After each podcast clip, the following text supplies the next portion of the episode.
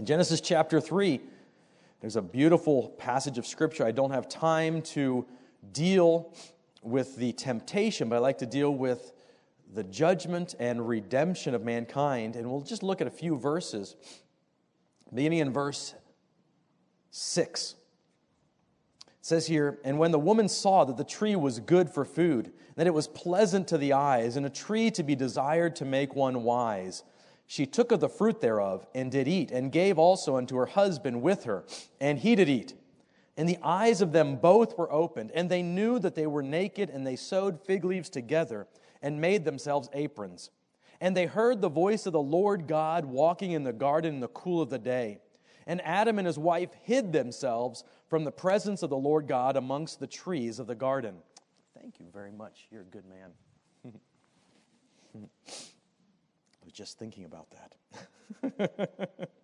they hid themselves from the presence of the Lord God in the, amongst the trees of the garden. And the Lord God called unto Adam and said unto him, Where art thou? And he said, I heard thy voice in the garden, and I was afraid, because I was naked, and I hid myself. And he said, Who told you that you were naked? Have you eaten of the tree whereof I commanded you that you should not eat? And the man said, The woman whom you gave to be with me, she gave me of the tree, and I did eat. And the Lord God said unto the woman, What is this that you have done? And the woman said, The serpent beguiled me, and I did eat. And we'll go, we'll stop there for now. When guests come to Tanzania, it's always a blessing. In Tanzanian culture, to have a guest is highly prized. In Tanzanian culture, you never ask a guest, How long do you plan on staying? That would be unacceptable. They come, you open your house, and when they want to come and when they want to leave is entirely at their discretion. It could be days, it could be weeks, it could be hours, but you never would ask a guest, How long do you plan on staying? Because guests are privileged and they are welcomed and highly delighted in. There's a saying in Swahili that roughly translates when guests come, the soul of the resident is revived. And we found that to be very true. It, living in Tanzania, when we could receive guests, it was always a blessing.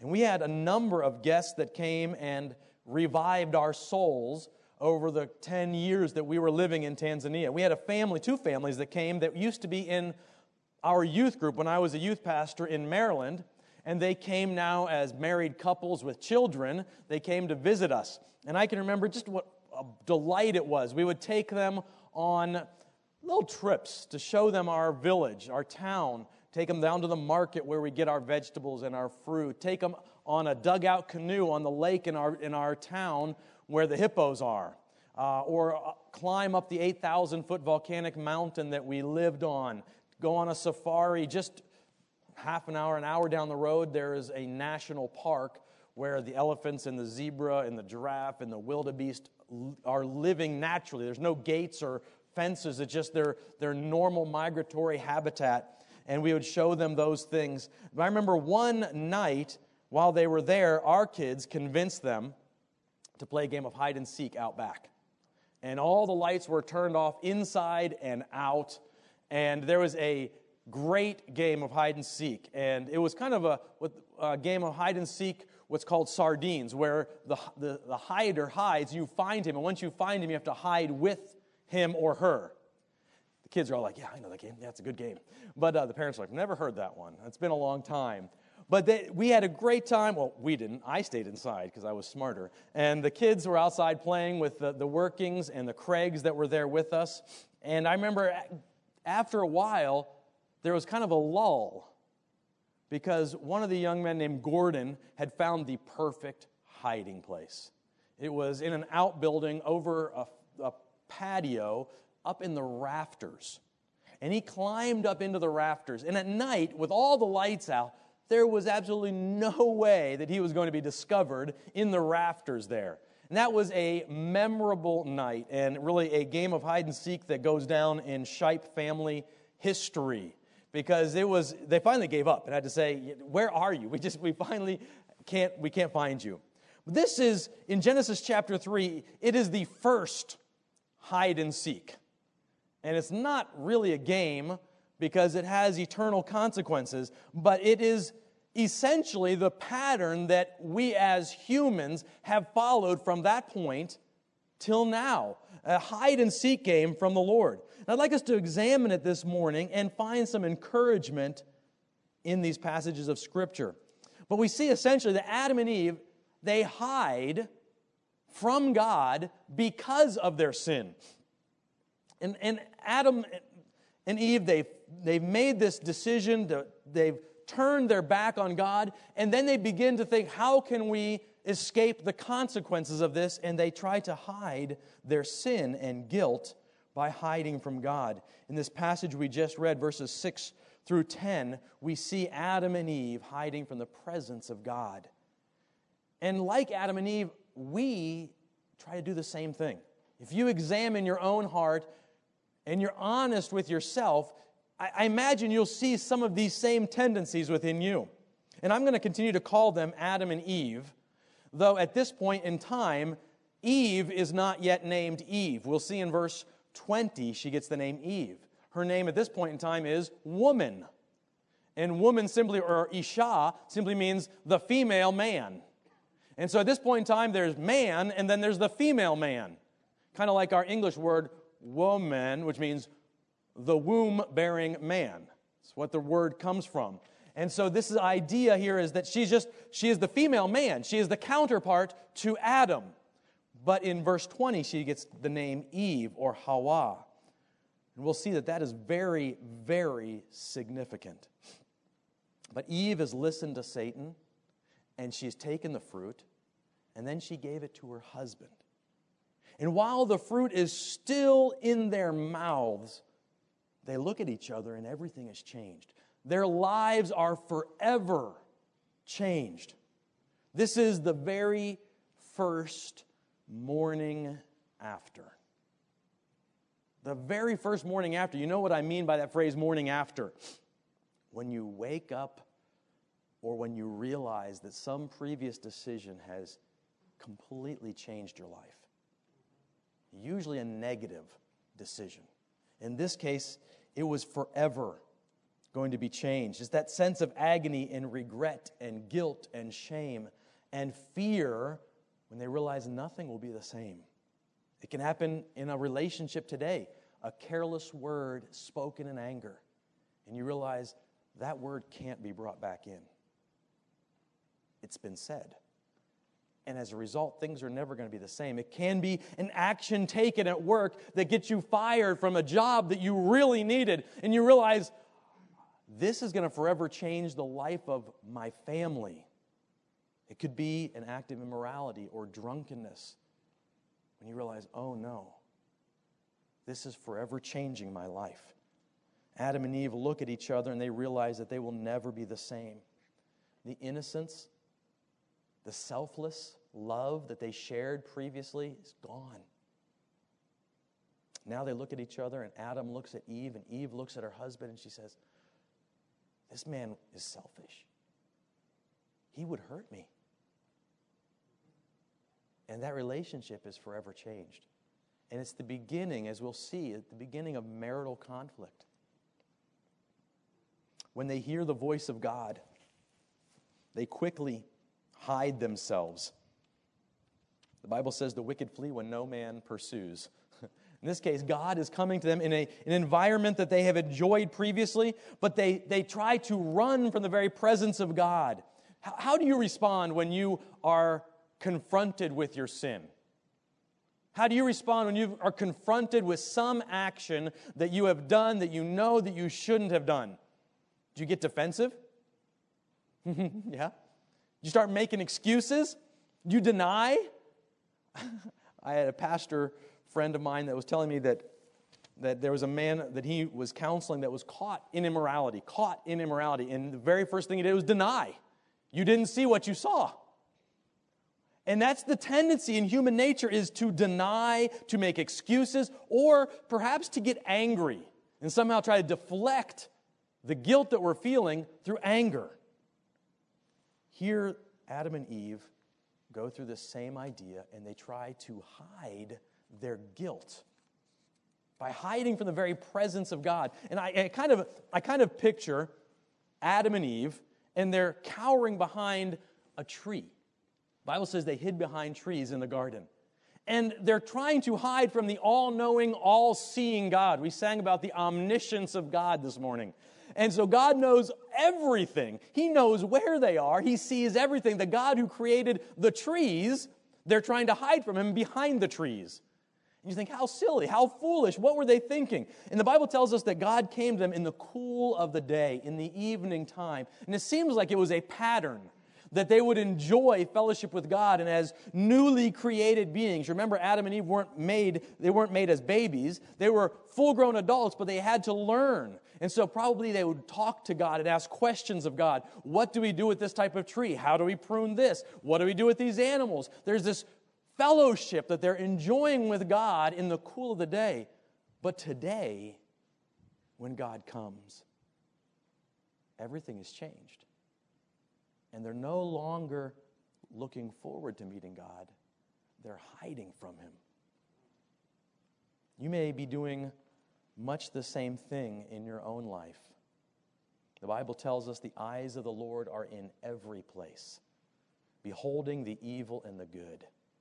And yet we try to hide from the Lord. Would you turn with me to Psalm 139? It's one of my favorite, one of my better loved Psalms. There's so many great Psalms, but Psalm 139 is one of the Psalms that I, that I have come to over and over again to contemplate God and His knowledge of me. It's, it speaks much about the omniscience of God, but specifically the omniscience of, omniscience of God as it pertains to me, and the omnipresence of God as it pertains to me. David describes these realities in a very personal way. And he begins in verse 1 of Psalm 139 O Lord, thou hast searched me and known me. Thou knowest my down sitting and mine uprising. Thou understandest my thought afar off.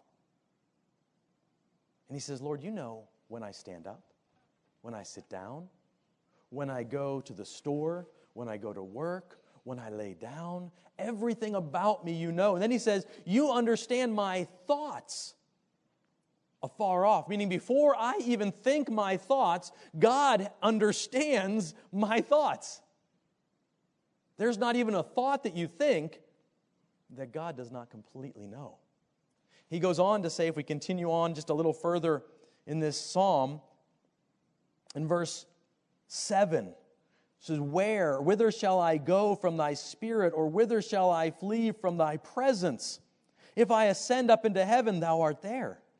If I make my bed in hell, behold, thou art there.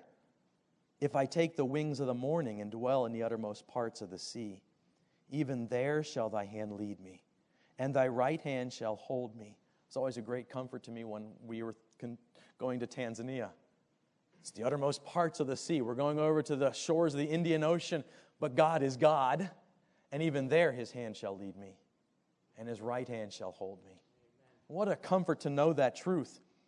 And he says here in verse 11 If I say, Surely the darkness shall cover me, even the night shall be light about me. Yea, the darkness hides not from thee, but the night shines as the day. The darkness and the light are both alike to thee. Isn't that an awesome truth? That God, as He looks at things that are hidden from our perspective, are completely known by Him. The darkness and the light are the same. Day and night are no different for Him. He sees everything that we try to hide, and He sees what is done in darkness as well as what is done in the light. That's why in Hebrews chapter 4, just after saying, the Word of God is alive and powerful and sharper than a two edged sword, and it pierces to the dividing asunder of soul and spirit and joint and marrow, and it discerns the thoughts and the intentions of our heart. He says this Neither is there any creature that is not manifest in his sight. But we are, but all things are naked and opened unto the eyes of him with whom we have to do, or before whom we will stand and give an account. That we are all naked, we are all exposed before God. That, that there's nothing, there's no aspect of our lives, our thoughts, our intentions, our, our activities that we thought were hidden. Only, only we ourselves know. God completely knows.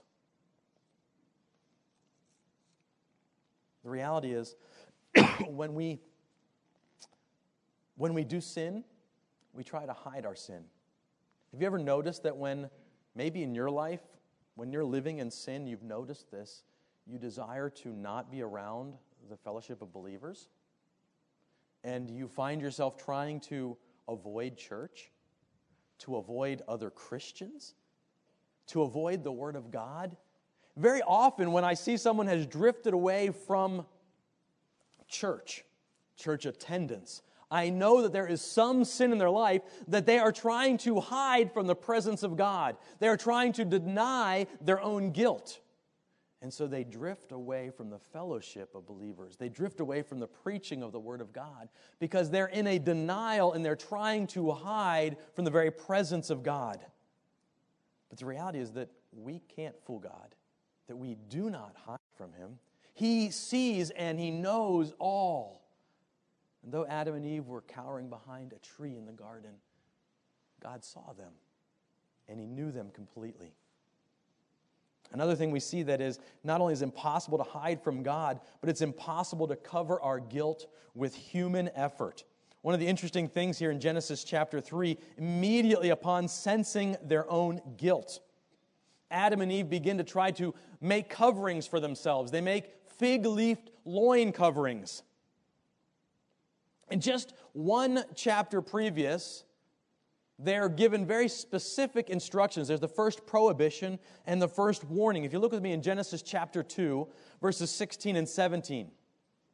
And it says, And the Lord God commanded the man, saying, Of every tree of the garden thou mayest freely eat, but of the tree of the knowledge of good and evil thou shalt not eat of it. For in the day that thou eatest thereof, thou shalt surely die. Now, there's a lot to be unpacked in that one phrase, and we don't have time to do that this morning. But the reality is, if you study the rest of the book of Genesis, Adam and Eve lived a very long life. The Bible says Adam lived to be 930 years old. So you say, well, how is it that it says here, thou shalt surely die, yet Adam lived 930 years after that point? The very re- reality is that from that moment, Adam and Eve died spiritually. They were forever separated from God. That relationship that they had previously enjoyed was severed. They were separated from God permanently at that point in time. So death came upon Adam and Eve at that moment, which then resulted in physical death some 930 years after that point. And from that point on, all of our children have been born sinners. Adam's children, my children, your children, they've been born sinners. And so the first thing I did, we have we've been blessed with seven children. The first thing I did when every child was born, besides saying it's a boy or girl, was to hold the child and that first day to say, you know, you're a sinner. You, beautiful little child, are a sinner and you need a Savior. And I began to express the gospel to them. But that was to remind myself that they may be cute and cuddly, but they're sinners and they need Christ. They need a Savior. I've never had to teach any of my children to tell a lie. It's an instinctive thing. They know that themselves because they're born sinners. They're like their father, they're like their mother. They are selfish creatures by very nature. One, one pastor put it this way children are, are born small so they don't kill us, and they're born cute so we don't kill them. And there's, a, there's, a, there's an element of truth in that. That all children from this point, from the fall of Adam and Eve till now, have been born sinners and they do not have to be instructed in sin. Sin comes very naturally for them. But they make Adam and Eve at this point realize that they deserve death. And they think, how can we hide our guilt from God? So they make this fig leaf covering somehow in trying to hide their guilt and their shame at what they'd done. And actually, by doing that, they revealed their guilt and their shame. It's very interesting because in Tanzanian culture, uh, pregnancy is not something that's discussed. In American culture, when a woman gets pregnant, she quickly puts it on Facebook I'm pregnant, and this is so wonderful, and the due date is this, and then there's these gender reveals and baby showers and things that nature. But in Tanzanian culture, it's not discussed. It's not that it's an issue of shame, it's just not, it's a private matter that's not discussed. And so it, a woman can be nine months pregnant and you really don't mention it. And she may be very large and you it's not going to be discussed. But she'll wear a wrap around her body to conceal the growth that's taking place in her womb. And it's kind of humorous, my wife and I have joked, by trying to conceal that she's pregnant, she reveals that she's pregnant because the only person, only women in Tanzania that wear a wrap in that style are pregnant women. So the very effort to conceal reveals. And as much like what Adam and Eve did, their effort to conceal their sin revealed that they were sinners. They felt guilt, they felt shame, and so they sewed these fig leaves together to try to hide the guilt that they were feeling. But it didn't hide anything. And the reality is, guilt is just as big a problem today in America as it was for Adam and Eve in those days. We're more paralyzed, perhaps, than ever by guilt and shame and fear. And we have some more sophisticated fig leaves that we use to cover our guilt, but there's still an effort to hide our guilt. Religion is one way that many people try to hide their guilt by religion and good works, doing good things. See, I'm not such a bad person after all. They feel guilt because they know they've sinned against a holy God. They feel that instinctively, but they do good things in an effort to cover some of that guilt. It may be, I've heard people say, well, I paid it forward at Chick fil A. Or I gave to the hurricane relief or to the earthquake relief in Haiti. And see, I'm not such a bad person after all. It may be a variety of religious activities that are designed for the intent of covering over guilt. Today, as well, there's activities like yoga and meditation to clear bad energy, clear the mind of negative energy so that I don't think about myself, my negative self talk. The reality is, what is that? That's guilt. Our society is more dependent today on medication to get rid of what many people describe as anxiety. It, there is a real reality of anxiety, but many times it's guilt that we are feeling in the very presence of God. And so we try to hide our guilt with a variety of different medications and activities and religious works because we sense that we have sinned against a holy God. And we are worthy of judgment. I think also our frenetic busyness in our 21st century America is an attempt to hide our guilt. Have to be busy doing this scholastic activity, this, this sports activity, and this after school activity, and we try to fill our calendar to the very maximum. Because if I sit still and think, then I'll realize I'm guilty and I won't feel good about myself. And it's an attempt to hide the guilt that we are all feeling because of sin. But I want us to see is man hides. You and I hide because of sin, but God seeks. God seeks. God graciously seeks the fallen sinner. The entire story of the Bible is about God seeking us. God seeking lost sinners. And what's so amazing is at this point, Adam and Eve have defied the commandment of the Creator. And the Creator it would be just to condemn them, but instead He comes and He walks and He calls out to them. And He takes on human form, a theophany, and He presents Himself in the garden. The Bible says that all we like sheep have gone astray, and we have turned each one of us away from God in rebellion. And yet God seeks us. The Bible says, There is none righteous, no, not one. There is none that understandeth. There is none that seeks after God. But yet Jesus came to seek and to save them that were lost. Jesus came to seek the lost. And God demonstrates his love to Adam with probing questions. Verses 9 and verse 11 of Genesis 3 are these questions that God asks of Adam. The first one he says is, Where art thou? Now, again, when God asked this question, it's not that he lacked knowledge and he's trying to figure out where Adam had gotten to. It's kind of like the mother who comes into the kitchen and she sees her son has these cookie crumbs on his fingers and has got chocolate on the side of his lips. And she says, Have you been eating the cookies that I told you not to? Does she know? Or is she confused? I don't know what's going on here. No, she knows absolutely what happened. That, that he has eaten already. He's guilty. And she's trying to awaken the conscience with questions. And God is awakening Adam's conscience with questions.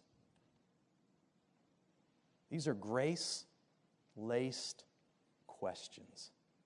Guilt is not a bad thing because when we feel guilty and when we confess, then we are on the road to repentance and forgiveness.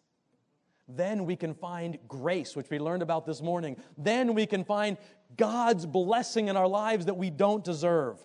Conviction should drive us to Christ so that we can find the forgiveness that we all need. But Adam and Eve, when they hear these questions, who has told you that you were naked? Because Adam says, I hid myself because I was naked. Who told you you were naked? Huh. Have you eaten of the fruit where have I told you not to eat? Uh oh. Now I'm caught. Adam does what every human does from this point on in history. He throws his wife under the bus. And he says, It's the woman that, Lord, why would you give me a helper like that? This, this helpmeet that you gave me, she has turned out to be a very, very bad helper. And he looks at the woman and he points a finger at her, and then he points a finger at God and said, How could you do that? A helper like her? She has been very, very bad. And the woman, when she realizes that she's been thrown under the bus, she says, No, no, no, no, no. It was the serpent. He deceived me, and I took and I ate. This is, this is the pattern that we make as humans from this point on making excuses. It's not my fault. I see it in my own life personally the temptation to make excuses when I mess up. It may not even be an area of sin, just a, an area of, oops, that was a bad decision. That didn't turn out like I hoped it to. Well, who am I going to blame? You know, I didn't have all the information I needed to make that decision, so I should blame someone else.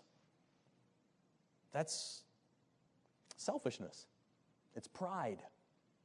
And that's what Adam and Eve begin to do at this point.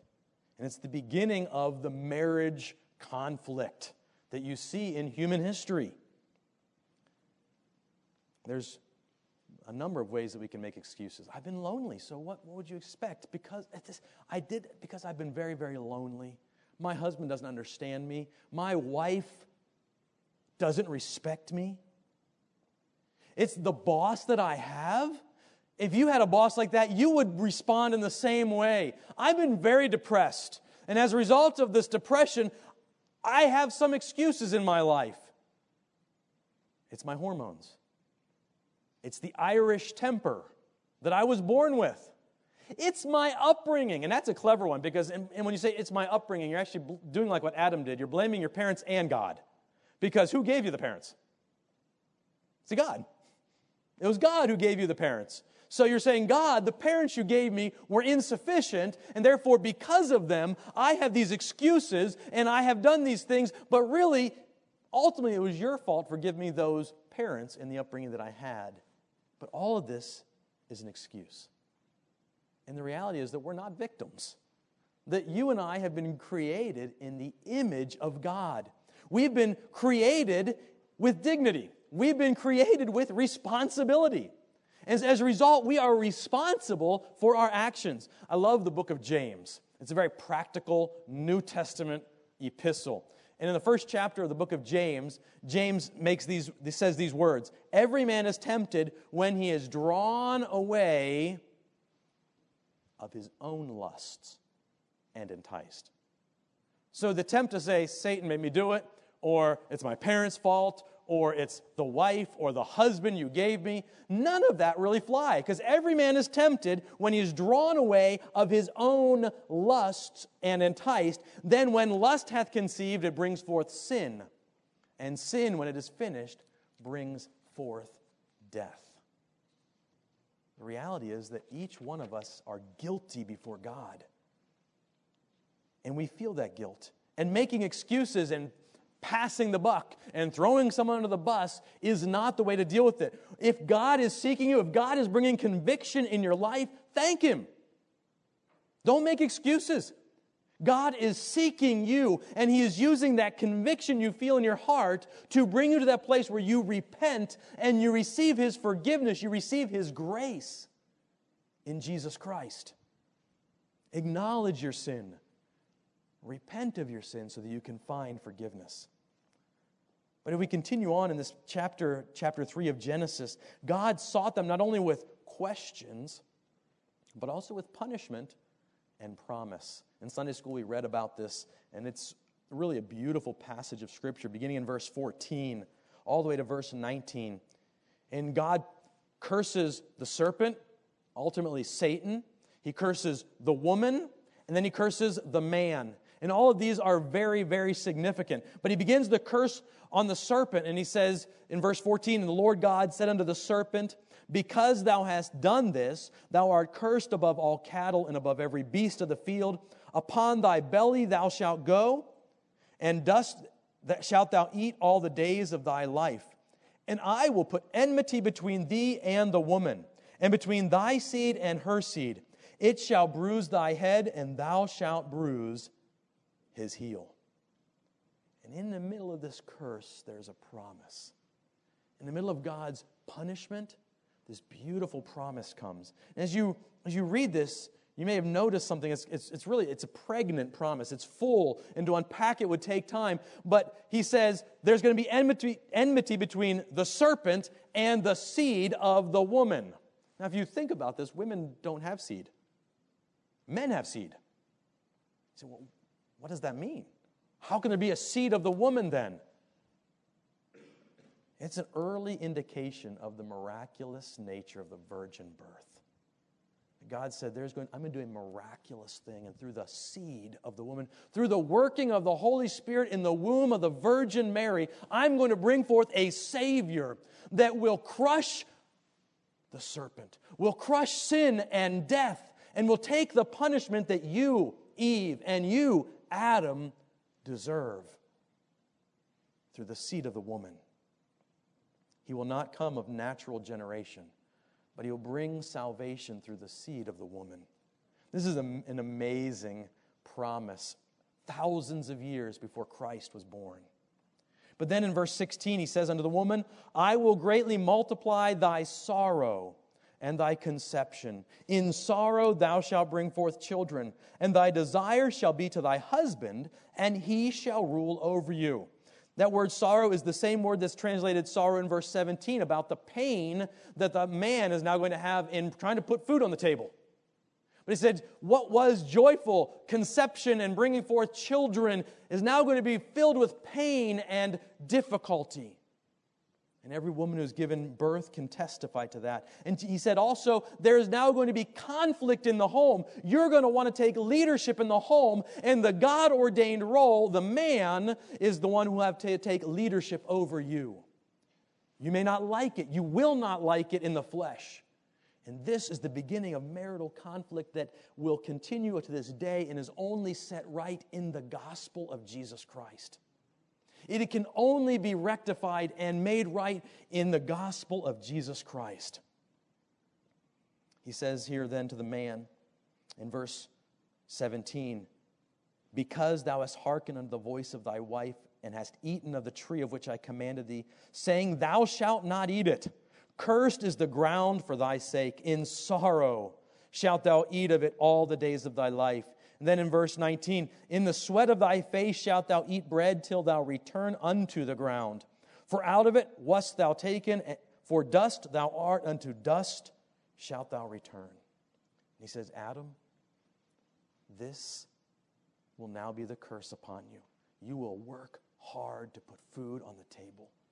And that ground that you're tilling, you will be become part of that ground in the end. This great curse of death read recently a portion of the, the play of Shakespeare by, called Hamlet, and he talks about this reality. And he says, Imperious Caesar, dead and turned to clay. Whew, Caesar, the great king of the, the world, dead and turned to clay. Then he says, might stop a hole to keep the wind away. Oh, that earth, which kept the world in awe, should patch a wall to expel the winter's flaw saying Caesar, while he was a man, while he was alive, he kept the world in awe. But someday his body will return to dust. He'll become clay. He'll become soil. And someday that very clay may be used to patch a wall in a house to keep the winter, winter breeze out of the house. Wow. Wow. Wow. That humbles, does it not? When you think about that, we like to think of ourselves as successful, capable, strong. But we're dust, and we return to dust, and our bodies may be used to patch a wall. Makes you stop and think a little bit. Makes you realize who we are and the consequences of sin and the great judgment that is upon us. What a curse. But in the middle of that curse is a promise. There's a beautiful promise. And he says, through the seed of the woman, one will come to reverse that curse. We read about this in Sunday school today. There will be no more curse. Awesome. Beautiful. The curse that is still on us will one day be ultimately reversed. The last enemy, death, will be defeated. So Adam, he hears this curse, but he hears the promise intermingled with it. And he says in verse 20, Adam called his wife's name Eve because she was the mother of all living. She's no longer the female man, she's life. Because through her, life would come the promise of the, the, the curse of death would be gone and the promise of life would come through the seed of the woman. So he says, Woman, you are now life. I trust the very promise of God that life will come through you and the seed of the woman. And he calls her Hawa, life. Swahili word for Eve as well. The Swahili name is Hawa. You are life, because through you will come he that is life. What happens next is amazing. Verse 21 says, Unto Adam and to his wife did the Lord God make coats of skin and clothed, clothed them. Notice he didn't shear a sheep and make a woolen garment for them. He made coats of skin. And the only way to make a coat of skin is to butcher the one who has the skin, to kill the animal, and to take that skin and make garments of it. Now, we can talk some degree about what is referred to here as modesty because the garment is significant. The word that's used for this garment is different than the one that's used for their loin coverings that they made. And it's something that covers down to the knees. But that's not really the, the essence of this passage. The, the essence of this passage is that God said, You deserve death. But He gave mercy. And He said, I'm going to kill this animal as a substitute. His lifeblood will be drained for yours. And all of this is a picture that from this point on, the rest of the Bible is, is, is illustrating. Every sacrifice, whether it's Noah's sacrifice or Abraham's sacrifice or Cain and Abel's sacrifice in Genesis 4 or the Levitical sacrificial system, every sacrifice is saying, I deserve death, but a substitute will be killed for me. And it's picturing the Lamb of God that was slain for us. That Jesus Christ, who was born of the seed of a woman, would become the Lamb of God who would take away the sins of the world. So from Genesis, the whole Old Testament is saying there is one coming. who will ultimately take away the sins of the world, who will take the condemnation that you and I all deserve, that we are all guilty of. And he will bear that on his own body on the cross. And he will be punished as a substitute for your sins and for my sins. That is an awesome truth. The Bible says that our sins have separated us from God and that the wages of sin is death. But God made him, Jesus Christ, who knew no sin, to be made sin for us, that we might be made the righteousness of God in him. Revelation chapter 3, verses 17 and 18, speaking to the Laodicean church, he says, Because you say, I am rich and increased with goods and have need of nothing, and you know not that you are wretched and miserable and poor and blind and naked. I think this fits so well our society today in America. We're rich and I got this. We're Americans. We got what everything it, that it takes. But Jesus says, I counsel thee to buy of me gold tried in the fire, that thou mayest be rich, and white raiments that thou mayest be clothed and that the shame of thy nakedness does not appear. And anoint your eyes with eye salve that you may see. He said, You're naked, you're miserable, you're poor, you're blind, but I will give you all that you need. You say, Well, how do I get this white garment, this white raiment that is promised in Revelation 3? The same way Adam did. It's the same way that Adam got it by believing the promise of God. Now, what's so amazing is up to this point, Adam had believed the lie of Satan you will be like God. And he had to say, No, I no longer believe the lie of Satan. I am believing the promise of God that he will send life, he will send forgiveness through the seed of the woman. And the very act where he said, Woman, you are Eve, you are life was a declaration of his faith. It was a declaration of his repentance, turning from that lie that he had believed and trusting the truth of God. And at that moment, God took a lamb and he slaughtered it. He said, I cover your sin with blood. And one, the Lamb of God will come and take away your sins. The Bible says, Believe on the Lord Jesus Christ and thou shalt be saved. You must confess that you have sinned. You have gone your own way. You have turned from the way of God. And that you can't cover your sin with your own fig leaves of religion and good works and meditation and medication. You must turn from those things and say, I trust God. I trust His promise. I trust Jesus Christ and His sacrifice to cover my sins. Jesus says, Come unto me, all ye that labor and are heavy laden, and I will give you rest. If you've never trusted in Christ as your Savior, you're hiding from God right now. God is seeking you. He is seeking you through the message of the Word. He is seeking you through those grace laced arrows of guilt that you feel. Don't run from them. Don't hide from them. Don't make excuses. Come and humbly, with a broken heart, repent and say, God, I need a Savior.